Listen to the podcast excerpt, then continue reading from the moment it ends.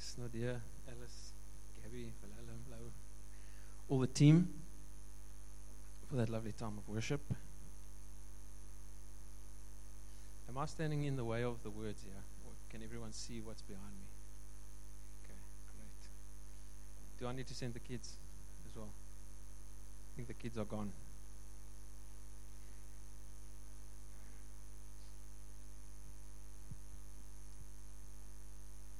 Okay, it's lovely be with you guys this morning. Just organize myself over here. Um,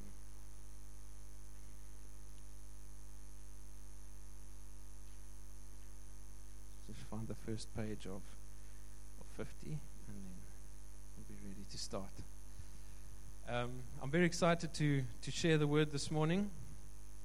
Um, before I do that, I'm just going to pray again and um, yeah, we can get into it. Father, we thank you for this morning. Thank you for everyone who is here. We thank you for your word. Father, we pray that you would um, anoint our ears, enable us to see and to hear this morning, Lord, what you would say to us. Who has an ear, let him hear. Enable us to hear, Lord, and to see. In you alone we trust. Amen. Okay, so as you can see there, today we are doing New Covenant Part 1. Um, before I get into it, I'll just maybe share. Um, it's sort of following on from where we, where we so, I, I preached a bit last year on. Um, we took some time looking at sort of the well, at the, the pillars of the gospel. So we spent some time looking at sin, who we are apart from God. We spent some time looking at holy God, that He is all loving and all just, and all of those characteristics about Him. And then we spent some time looking at Jesus, fully God, fully man, our mediator to God. And then lastly, we spent a bit of time on our response, um, which we shared was, was, was to trust. Much like Deborah shared during the worship, it was to have faith in the Son of God. And that means to not merely believe that He exists, but it means to cast all your assurance onto Him. Any hope that you have of standing before God and spending eternity with God is completely cast upon the work of Jesus. That is what it means to have faith in Him. And so today, what I'm doing is sort of exploring, um, exploring it a little bit deeper. I had it on my heart at the end of the year, but I, I really it was all over in my mind, and I, I, didn't know where to land with it. But today, I've, I've, I've landed a little bit somewhere that I can share with you, and it's and it's around it's around inheritance. Um, it's around um, you know now that having been saved, like the glories of our salvation. There are hints at it all over Scripture. Paul talks about a mystery. He talks about the depths. As Aubrey shared that Scripture, God actually has to give us strength inside to understand His love. It is not. It is not a textbook thing that you can read up and then just have. God has to enable you to do it. And so today. Today is just a today and next week. I'm going to look at the new covenant, and um, you know, in preparing, as I was looking at it, you see something, and then you think, oh, okay, and then you wait a little while and you see, oh no, there's something more. Oh no, there's something more. Oh no, there's something more. And I think that is exactly why Paul calls it a mystery. Paul writes countless letters to explain it and to, to just really explore it. It is a deep, deep, glorious mystery that the Spirit has to help us to understand. And um, I started to feel like the psalmist, as he says in Psalm 40, um, You have multiplied, O Lord my God, your wondrous deeds and your thoughts toward us. None can compare with you. I will proclaim and tell of them, yet they are more than can be told. So this morning, I just want you to um, relax. I, I don't have an A to B and a, with a nice ribbon on top, but we are going to just read scripture together. And um, I want to encourage you to relax. I don't have, don't have any um, good questions at the end, still provoking questions. Debbie and Jacques are very good at that, and um, it blesses us. But I, I don't have that today, so you don't have to prepare yourself for that to give a, the right answer to the strangers in front of you. Um, but you can just relax today. We're going to read scripture together. And honestly, as I looked at it and, and as I felt God showing me something, I thought, man, this thing is so deep. How am I going to how am I going to put something together? How am I going to put all these pieces together to explain what I feel like you are showing me? And then you open scripture and you read it and you realize pretty much all of Paul's letters spell it out. Hebrews spells it out. The Old Testament spells it out. You just have to read it. So that is what we're going to do today. okay. So I do have one discussion question which we will get to, but if we can go to the first slide there. but it's a very simple one. It's a very simple one.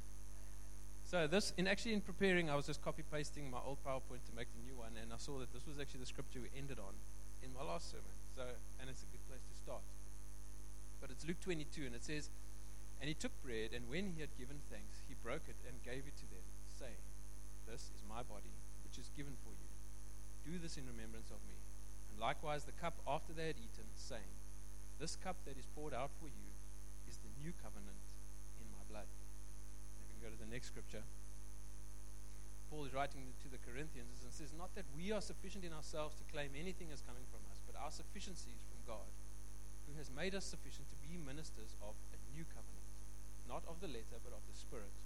For the letter kills, but the Spirit gives life. So we see in the words of Jesus and in the words of Paul they are talking about a new covenant, which must mean there was an old covenant. So, um, br- briefly, I, I, won't get into the technical um, things about covenants. One can get very technical, but suffice it to say, it is it is more than an agreement or a contract or a promise or a yes, I will do that. It is the closest thing we have to it is marriage, and it is say it, it is to say till death do us part. Like I'm not going to step out when it's not really working for me anymore or when it's a bit difficult. I'm here. I'm here. Till death do us part, in sickness and. And um, that is the closest picture we have. And so, God, through Scripture, we will read about covenants. It's not a word we hear a lot today, but marriage is a good example of it. So, um, just with people around you, two or three, just share what you understand. If we say there is an old covenant and a new covenant, what do you understand by that? So I'll give about five or so minutes just to send your thoughts in that direction, and um, and then we'll, then we'll keep. Okay. See some very good, very good, um, very good discussion going on. All the teachers in the back are pulling it out from over here. Oh Aubrey's gone back from Abraham. He's gone to the other covenant before this one, and he's like on it. See, Louis given Jean the teaching already. That's like all, all settled then. But um, I hope um, that was just to, to get us thinking about it. I, I, I don't think about it a great deal. Um, I'm not sure about you guys, but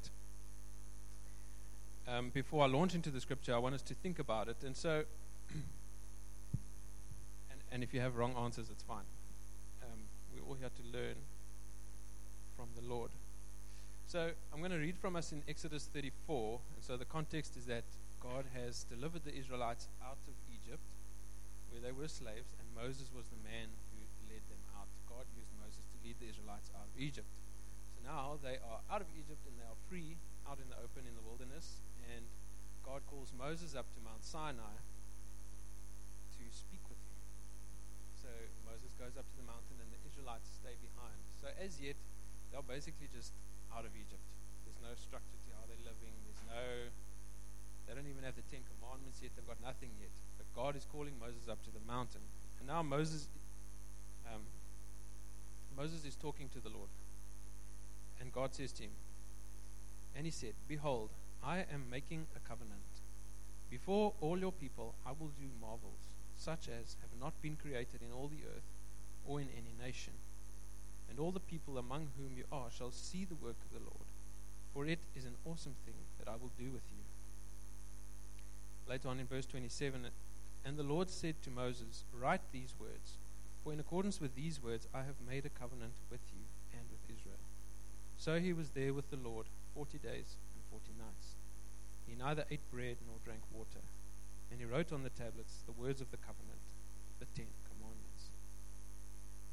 So this is the first time that God makes a covenant with his people. So there are, there are lots of covenants in the Old Testament. God made a covenant with Abraham. And if you zoom out even more, you can see oh, like what God was doing. You know, the, the covenant that He made with Abraham was like a, pointer to the new covenant. But in between here, God has made a covenant with Israel, and He gives them the Ten Commandments and the rest of the law later on. So um, the Israelites are chosen by God as a people. He makes a covenant and he gives them the law through Moses to, to define a, a couple of things for them as a people. And then he has an interesting part that I want to read for us from verse 29 to verse 35. When Moses came down from Mount Sinai with the two tablets of the testimony in his hand, as he came down from the mountain, Moses did not know that the skin of his face shone because he had been talking with God. Aaron and all the people of Israel saw Moses, and behold, the skin of his face shone, and they were afraid to come near him. But Moses called to them, and Aaron and all the leaders of the congregation returned to him, and Moses talked with them. After all the people of Israel came near, and he commanded them all that the Lord had spoken with him in Mount Sinai. And when Moses had finished speaking with them, he put a veil over his face. Whenever Moses went in before the Lord to speak with him, he would remove the veil until he came out. And when he came out and told the people of Israel what he was commanded, the people of Israel would see the face of Moses, that the skin of Moses' face was shining. And Moses would put the veil over his face again until he went in to speak with him. Now, what I want us to remember there to take note of is, is Moses' shining face Um, might seem strange, but literally what is happening is that he was he was spending time with God. God is speaking to him, and it was like the, glo- the glory of the God shone out of his face when he went back. It's almost I think I think C.S. has used this example before, but he was playing with his child who was playing with glitter, and then when he had spent time with his child who had was busy with the glitter, he walked away, and next thing he was covered in glitter. It was almost something like that. There was a transfer of something from that communion, from that fellowship. And this is what we have with Moses fellowshipping with God. He comes out, and the glory of God has actually caused his face to shine.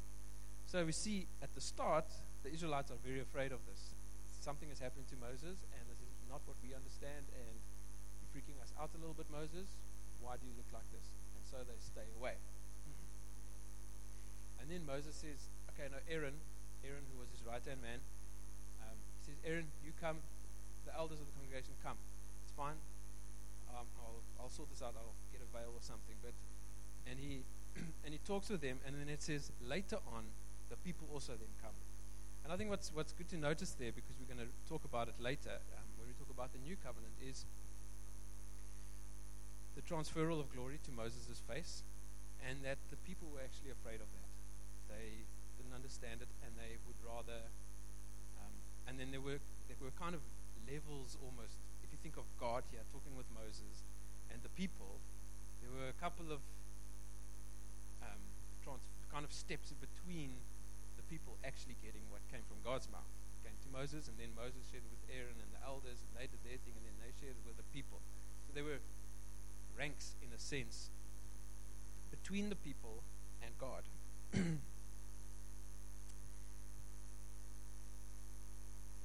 um, we must also, I want us to also remember Moses' veil.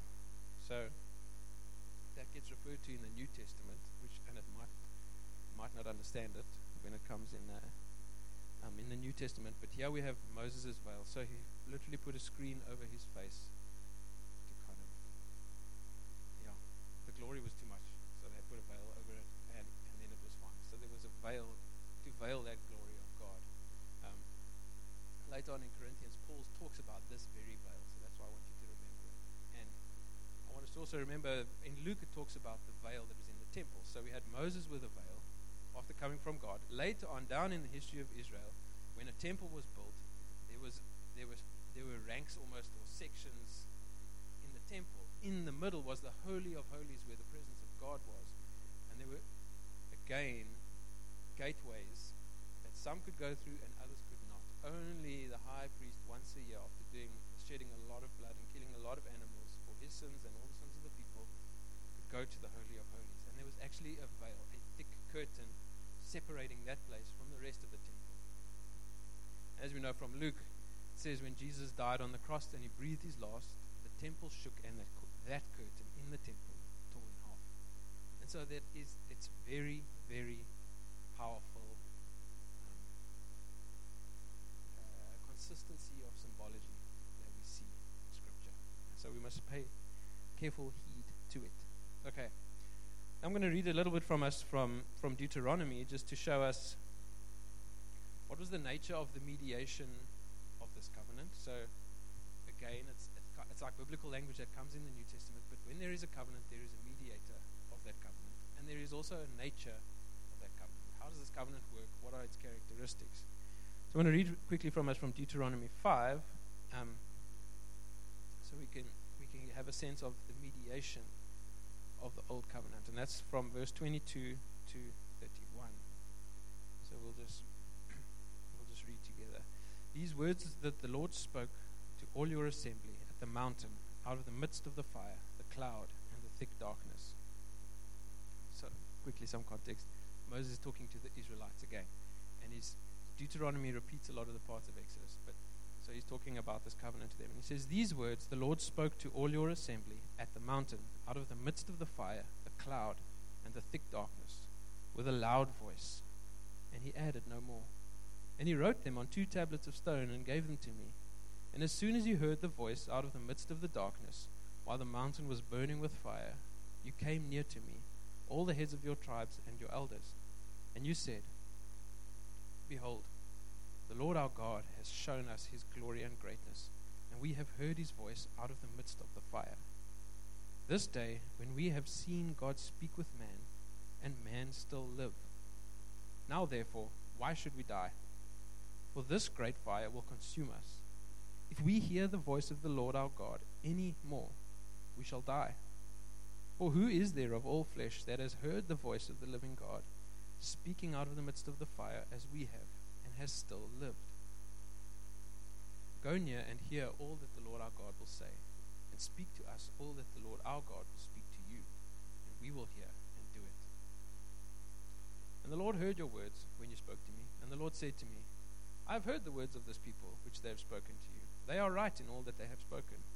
Oh, that they had such a heart as this always to fear me and to keep all my commandments, that it might go well with them and their descendants forever. Go and say to them, return to your tents. But you stand here by me, and I will tell you the whole commandment and the statutes and the rules, that you shall teach them, that they may do them in the land that I am giving them to possess. You shall be careful, therefore, to walk as the Lord your God has commanded you. You shall not turn aside to the right or to the left. You shall walk in all the way that the Lord your God has commanded you, that you may live. It may go well with you, and that you may live long in the land that you shall possess. So we see there a frightening thing. The, the Israelites see the glory of God from afar and they're actually terrified by it. Um, but it's, it's interesting to observe it. Moses somehow um, is able to hear the voice of God directly and live. God has covered Moses in a way. He's covered Moses with the grace that Moses wasn't especially more holy than the other Israelites. He had actually killed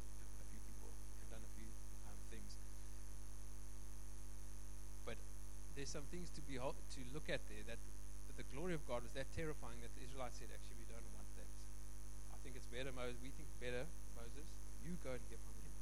You tell the elders, and they tell us, and then we'll just do whatever is said. And on the one hand, God is saying, these these people have a true fear of me in a sense. They can actually see they they are not um, blasé about my presence. They are not flippant or God actually commends them. He says, These people actually fear me. But he almost knows, God actually knows where they're gonna, what they're going to do eventually. He says, I just wish they could revere me like this always. Um, so we see that. And so, in many ways, the Old Covenant had to work like that. You had priests and mediators between God. And they had to pass the message on. There was no direct access to the Lord except for some that he chose, like Moses. And that is a mystery that we can't explain. But it is there. So we just look at it and we marvel. Um,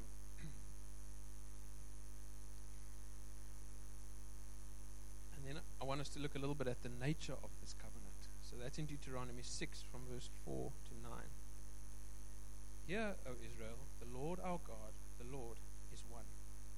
You shall love the Lord your God with all your heart and with all your soul and with all your might. And these words that I command you today shall be on your heart. You shall teach them diligently to your children, and shall talk of them when you sit in your house, and when you walk by the way, and when you lie down, and when you rise. Shall bind them as a sign on your hand, and they shall be as frontlets between your eyes. You shall write them on the doorposts of your house and on your gates. And in that, it's, it's going to make sense later when we read the New Testament, but we see the nature of this covenant. It is, it is to be written on the doorposts, it's to be kind of worn as a sign on your arm, or as a frontlet is just like a thing that you wear. Not many of us wear frontlets these days, but it's like, it's just there. And it's a reminder so there were lots of external reminders, and the whole culture of Israel was a reminder that, that, that they are a covenant people.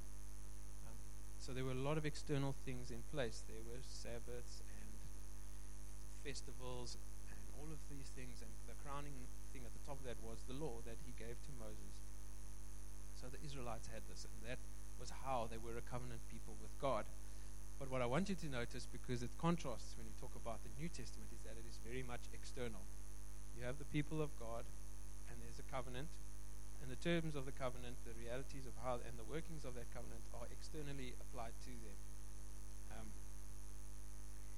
and then, so that is basically the first covenant. We see the mediation, and we see its nature. And then we know there's a new covenant. So, so why, why, why is there a new covenant we might ask, well, how did the old covenant go? You know, how how did things turn out with the old covenant?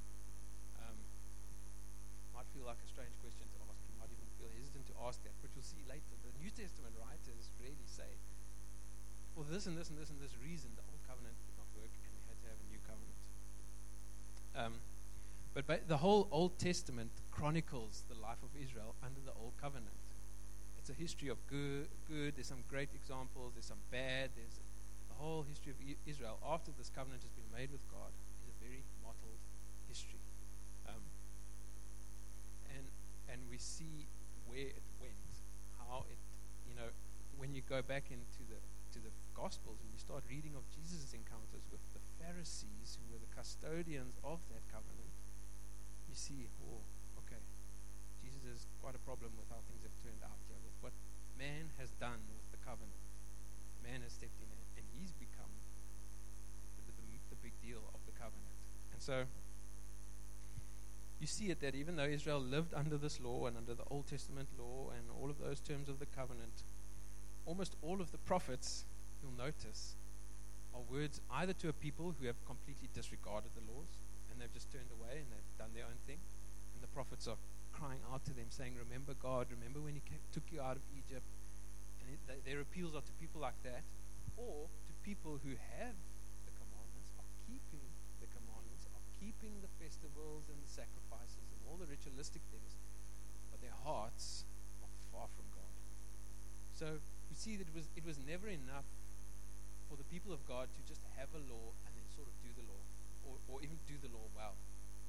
All the time we see the best examples in Scripture, even if we think of David, was someone who had a, a heart after God. So even in the Old Testament, God was never about just people who robots who could do the rules. It was about people whose hearts were after Him. And and similarly, if you look at David and you think of Jesus' words when they get, they're getting funny with Jesus about him doing some uh, healing someone on the Sabbath, he says, "Don't you know what David did? David actually broke the law as well on the Sabbath." when he was with his soldiers and they picked grain and they they did what they did. Um, we see in the history of Israel under the Old Covenant what was important to God.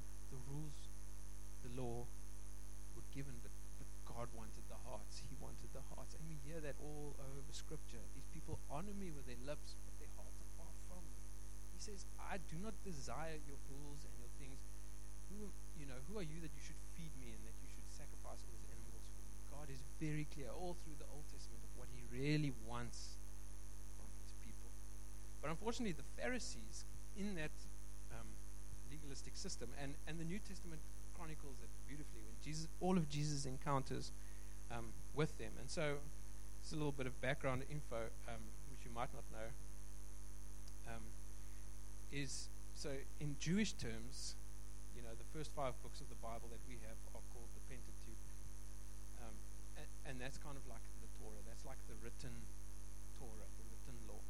But then there was oral law as well. So there was interp- there were commandments that were given that weren't explicit enough, so Jewish rabbis and leaders had to interpret that for the people, and then they still had to interpret those interpretations again. And so you had the Torah, then you had the Mishnah, which was an interpretation of the Torah, and then you had the Gemara, which filled in the gaps that the Mishnah left out, and those two formed the Talmud, they were to explain the Torah. And I mean, an example of this, one of the key things that stands out is it says, as we read now, that you shall have this law as frontlets between your eyes and as something bound on your hands. Volumes of explanation were written by the rabbis on, okay, so what material must this be made out of? How big must it be? Who must it? What, what shape must it be? There was, you know, something like that. You can sort of see the heart of God. God wants you to remember His commandments. But they've taken the commandment and said, okay, cool, let's execute this. You do this. I mean, how are we going to do this? Okay, Rabbi so and so says that it must be 10 centimeters long by 5 meters wide. And then later on in that system, the guys get very proud of themselves and they say, well, mine's actually 6 by 10, and so I'm a bit more holy than you. Then someone else comes in and can hardly carry his head because he's got a massive phylactery on his head, trying to boast about how holy he is.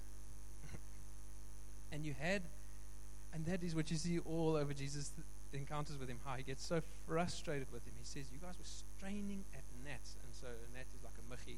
If that fell in your milk or it fell in your food, that food is unclean. So the Pharisees were they were super diligent about straining out the gnats so that they could be counted righteous and consider themselves righteous. Jesus says, You guys are so blind, you swallow a camel. You're so, you're so particular about that thing. You've lost the plot completely. You've missed God's heart completely. And you've made this legalistic system for yourselves to prop yourselves up and to crush others. That's when, when Jesus he rails at them and he says, You guys shut the kingdom of God in people's faces because people would come hungry for the Lord, and the Pharisees would say, Boom, have you done this, this, this, this, this, this, this, and this? Okay, fine. I can fix it. Listen to me, and I will mediate you. I will help you. Jesus lost it with the Pharisees. He said the Pharisees would go over sea and land to win converts, one convert from another country, bring him back, and make him worse than they were. Clean on the outside, rotten on the inside. Perfect in form, good, a good showing, but rotten, hypocritical, full of hatred on the inside.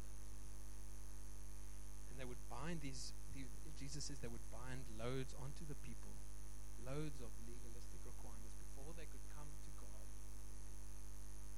Put a massive pack on a sincere person's back and say, let's see how you do.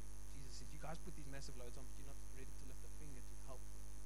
And so these are quite riveting um, encounters that we for us to understand what God is really after. And I'm going to have to like, keep myself. So there's Well, I'll explain some other things a bit more. But for now, um, I'm just going to stick to what I've, what I've got here. But we will explore because these these things are difficult for us sometimes. Jesus says some things about the law that we might not understand, and then we're like, okay, so do we have to do some Mosaic law, or or is it just, you know, how do we know how much of the Mosaic law, or do we not do it at all? How does that work? I don't know if you guys have those questions, but I, I sometimes do. And um, but we'll explore that a little bit next week. But suffice it to say, covenant people under the law, missing the heart of God, pursuing a legalistic righteousness of their own, missing God all the while. And the prophets throughout the ages said, "What are you guys doing?" Jesus comes at the end, says to the Pharisees, "Missing. What are you doing?" Okay. Now, I think we're ready to move on to the new covenant. Okay, so as we read in the beginning, Jesus says, Talking with His disciples, I'm about to go to the cross. My body is broken for you. This is my blood for the new covenant. So, one thing that is, if you really want to read about covenants, Hebrews explains it beautifully. That blood was always part of a covenant. Jesus said, This blood that I'm about to shed on the cross is the blood that opens up the new covenant. It's the basis on which the new covenant is founded. so I want us to turn to Hebrews 8 and verse 6 to 13. And we're going to see what, what how do the New Testament writers talk about the new covenant. Um, guys doing okay? Not too much.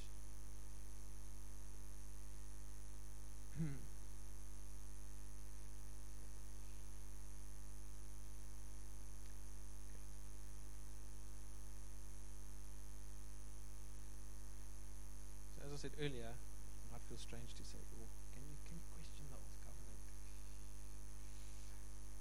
What can we say about the old covenant? Well, let's just see what Scripture says. Hebrews 8, 8 verse 6 to 13. But as it is, Christ has obtained a ministry that is much more excellent than the old. As the covenant he mediates is better, since it is enacted on better promises. For if that first covenant had been faultless, there would have been no occasion to look for a second. For he, that is Jesus, finds fault with them when he says, Behold, and this is now a quote from Jeremiah. Jeremiah prophesies this. Under the old covenant, he prophesies the new covenant and by the Spirit of God. And he says, Behold, the days are coming, declares the Lord, when I will establish a new covenant with the house of Israel and with the house of Judah not like the covenant that I made with their fathers on the day when I took them by the hand to bring them out of the land of Egypt. For they did not continue in my covenant, and so I showed no concern for them, declares the Lord. For this is the covenant that I will make with the house of Israel after those days. I will put my laws into their minds and write them on their hearts. And I will be their God, and they shall be my people. And they shall not teach each one his neighbor, and each one his brother, saying, Know the Lord. For they shall all know me, from the least of them to the greatest. For I will be merciful toward their iniquities, and I will remember their sins no more. In speaking of a new covenant, he makes the first one obsolete. What is becoming obsolete and growing old is ready to vanish away. And I don't know about you, but what strikes me, um, and we'll see later some of the strong terms of Paul as well in how they talk about the old covenant. Now that the new covenant is here, said the old one is obsolete, um, growing old, ready to vanish away. So what we see there in Scripture, and, and, we'll contrast with all the things that we've just seen about the old covenant. But first of all, the, the scriptural writers just say this covenant is better. It's better. It's enacted on better promises. The ministry that Christ has under this covenant is much more excellent than Moses and all the Levitical priests and what they did. And Paul in Corinthians later says, by comparison, you know, this at one stage had some glory. Moses' face was even shining. But by comparison, that old covenant has no glory at all compared to the new covenant. And this, I think, what excites me the most is for myself, I realize, I think my grasp of the new covenant is really shallow. It's possibly like a bit half baked, sort of yeah, I understand maybe a few things about the new covenant and a little bit of the old covenant, but the writers are saying the new covenant blows the old covenant out of the water in a sense. And I don't know if it's exciting to you guys, you understand the new covenant through and through, but it's very exciting for me to explore the new covenant. Okay, so they say it's better, and it says that fault was found with the old by God, by Christ Himself. Hebrews says there, for He finds fault with it when He says, I'm going to make a new covenant. And the new covenant is not like the old. It is not an improved version of what they already had. It wasn't a 2.0 that was somehow just a little bit better than what they had. It is completely other. It is, it is not more laws. It is not even, you know, the New Testament is not more laws just to add on to the old ones so that we can hopefully do a bit better. It, it is completely different in essence and in nature.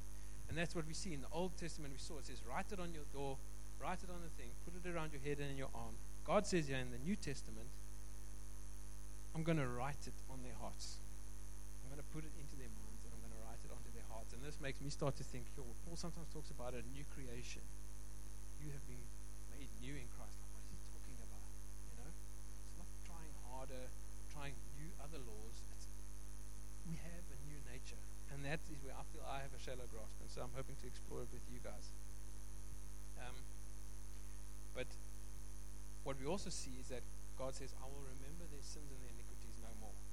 Hebrews lays this out beautifully. The priests in the Old Covenant sacrificed year after year after year after year the same sins for the same people. And sin was never dealt a death blow, like that final blow. You know, when we sing about the work of the cross being finished, it is finished, it is done. Jesus, in dying on the cross, in the new covenant, deals a death blow to sin that it cannot get up from. under the old covenant, you could sin, go to the priest, slay some animals, be clean, go back.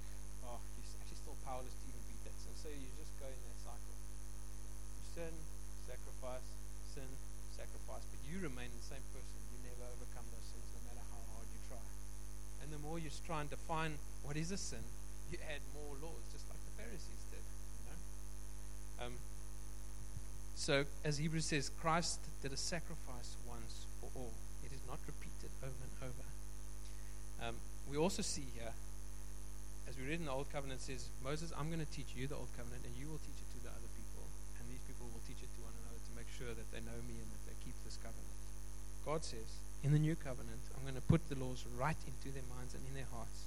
And they shall not teach each one his neighbor and each one his brother, saying, Know the Lord, for they shall all know me from the least of them to the greatest. No more Aaron, then the elders, and then somewhere down there, the people having a piece of God by a broken telephone down the way. God says those ranks I'm doing away with. From the least to the greatest. The least to the greatest. The rest of our life is structured greatest, least. When you go to work, there's a greatest and there's a least. Wherever you go, wherever you go, we see that, we know that. That is how the world functions. God says that's not how I function with my people when I deal with them directly. Yes, He's got His, you know, He's got the way that He facilitates His family, and He's the authority, and in a healthy way, He parents us as a father. And so there's structure and, and authority involved, but as far as access to God is concerned, there is no distinction. Paul later says it's not as if the Jews have more access and the Gentiles less, as if men have more access and women less. Or as if you're a free man, you get closer to God, but the slaves will just have to wait in line. Paul says, none, none of that. And maybe I'll just share that with you. Like sometimes when you're trying to study something from the Word, you think, oh, I want to learn about predestination or some heavy topic. And you go, okay, cool, what does John Piper say? He's got like some good teachings. Yo, and then you, the moment you start reading that stuff, you realize, I'm nowhere. I'm nowhere compared to this guy. And you can almost feel a burden of, sure, to really know God, I see a path of scholarship. I see a path of study. I, I have to be like him, like John Piper, to know God. Because what's revealed about me when I see that is that I don't know anything. But I want to encourage you, no, like just no to that. That is not how God works. From the least to the greatest.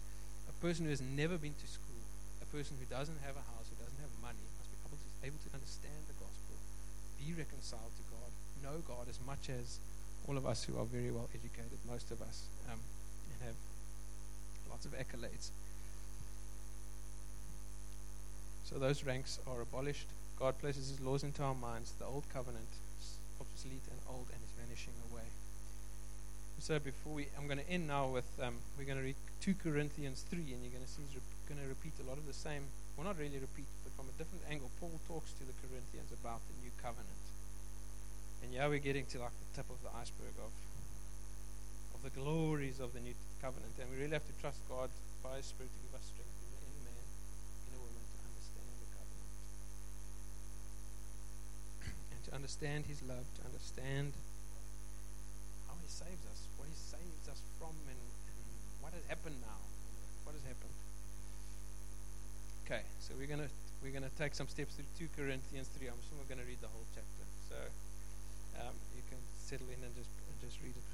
Um, but just before we start, I'm going to give some backdrop because it'll sound funny. So the thing, the backdrop to 2 Corinthians is that super apostles have come into the Corinthian church. Paul refers to them in the later chapters um, as super apostles uh, that have come in and it's seemingly it's the same thing that he had to war with in Galatia and all the other churches in those letters. But you had super apostles coming in the name of the Lord, claiming something to all the new Christians, and now wanting to add something else.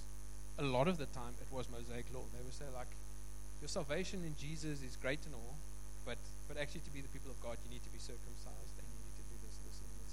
And Paul, the Jew of Jews, the Pharisee of Pharisees, the best among the best of all the Jewish people has to fight this. And he knows. I mean, that is the great thing. He's not some Gentile who says, ah, I don't want to do the law. I'm going to come up with an argument against it. He was the best Jew. And so he has to defend his new congregations from other people coming in and saying, to supplement your faith in Christ, you must add this Jewish piece of law or this custom or this ritual to complete your salvation. Paul says, not a chance. And he has authority to do that because he was the best. He was a better Pharisee than all of them. And that's what he does in chapter 11. So there were super apostles coming to say, and they came with letters of commendation to the congregation and said, you know, so and so gave me this reference and referral, and, you know, I'm a big deal.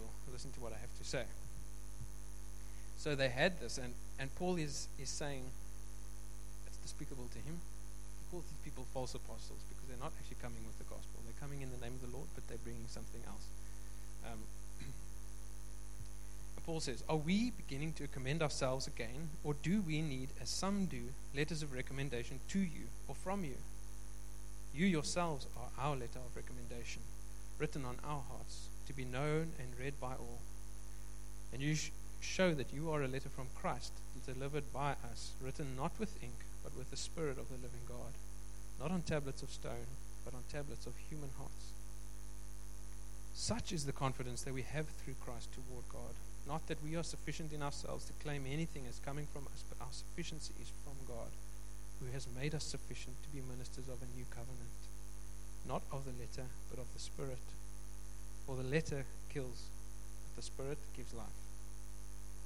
Now, if the ministry of death, carved in letters on stone, came with such glory that the Israelites could not gaze at Moses' face because of its glory, which was being brought to an end, will not the ministry of the Spirit have even more glory? For if there was glory in the ministry of condemnation, the ministry of righteousness must far exceed it in glory. Indeed, in this case, what once had glory has come to have no glory at all because of the glory that has surpassed it or that surpasses it. For if what was being brought to an end came with glory, much more will what is permanent have glory. Since we have such a hope, we are very bold, not like Moses, who would put a veil over his face so that the Israelites might not gaze at the outcome of what was being brought to an end. But their minds were hardened. For to this day, when they read the Old Covenant, that same veil remains unlifted, because only through Christ is it taken away. Yes, to this day, whenever Moses is read, the veil lies over their hearts. But when one turns to the Lord, the veil is removed. Now, the Lord, or this Lord, is the Spirit. And where the Spirit of the Lord is, there is freedom. And we all, with unveiled face, beholding the glory of the Lord, are being transformed into the same image from one degree of glory to another. For this comes from the Lord who is the Spirit. Paul draws out some massive contrasts. First of all, he says, like, be gone with these super apostles. We don't need to we don't need letters and CVs from others to commend ourselves to you. He says, You yourselves are our letter, and he says it's not written on tablets of stone, it's written on tablets of human hearts, of fleshly hearts. He goes in contrast and he talks about the covenant of the letter. This is the covenant of the spirit. He says the letter kills, but the spirit gives life. The covenant of the letter was a ministry of death. The new covenant is a ministry of righteousness. The old covenant has come to have no glory at all because it has been surpassed by the new covenant. The Old covenant has been brought to an end. The new covenant is permanent. So there's some powerful things in here that Paul is talking about, and I think really what we've drawn out today is, is the difference between the two. The new covenant is completely other. The old covenant has passed away. And for us, what remains is, is just to clarify these things in our hearts because maybe it's confusing. It's been confusing for me at times. I felt like I need to do some of the law, maybe because it's like good. Paul Galatians says if you want to do some of the law, you're going to have to do all of the law. You don't have an option to, to serve Christ, you know. Oh, thank you for your righteousness, Christ. But also remember my righteousness according to the law, Lord. Remember, Jesus says, and we'll talk about that next week. You've died. That was a marriage that you had that has died, that covenant is over. You are in a new covenant, married to me now.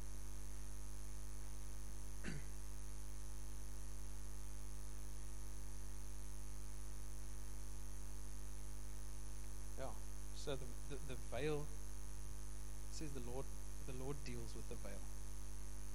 And there's like a bit of things that he talks about here, but he says the one, the Lord removes the veil. So who is the Lord? He says the Lord is the Spirit. So on the one hand, you have the super apostles coming in the name of the Lord, denying the Spirit, denying the work of the Spirit, denying the new creation, denying sanctification by the blood of Jesus, and promoting sanctification by something else. Paul is saying here, if you come in the name of the Lord, but deny the rest of the new covenant, the Spirit, it is not the Lord. He says, the Lord is recognized. The Lord who does this is the Spirit. And how do you recognize him? He's recognizable by the freedom.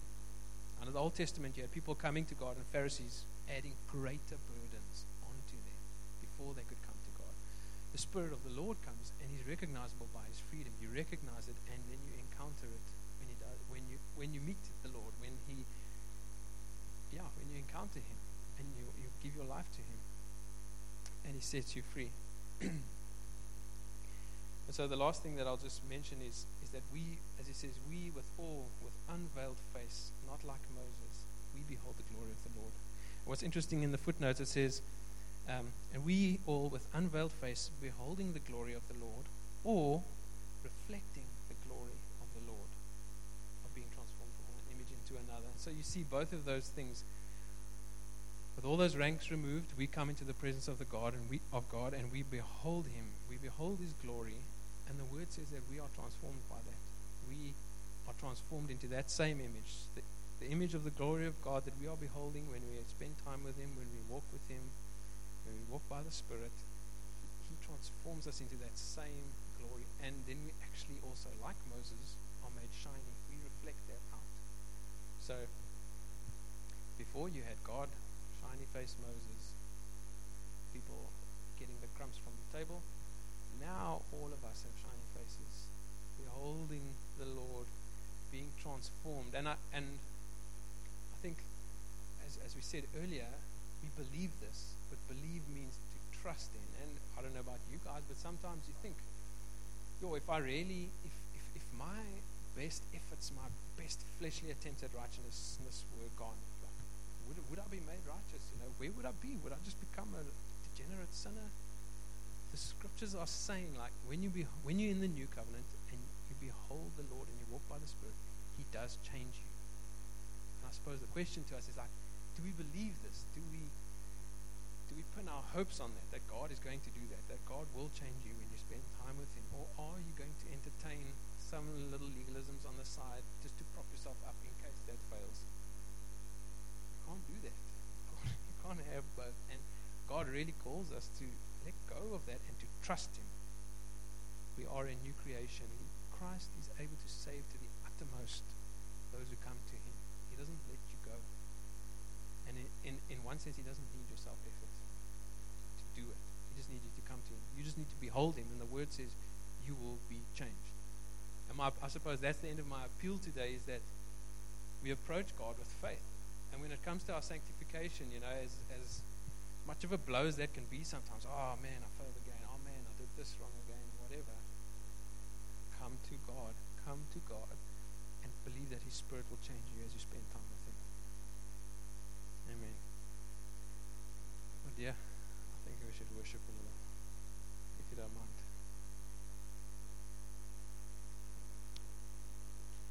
And so as we worship, I really just want to create the time for you to worship God and respond to Him in your heart. As I said, I don't have prodding questions or next steps for you. I think interestingly with the Spirit, that's the irony of it is is the moment you want to maybe turn it into a program, you've actually reverted to something that is not like the new covenant. When you want to take control of it and measure it and, and be you know, be on top of it. So but as I say, this is a mystery that we're exploring. There is no tidy ribbon on the top and we're exploring it t- together. But I want to just really open the space for you to respond to God, speak with Him, pray to Him, however the Spirit prompts you.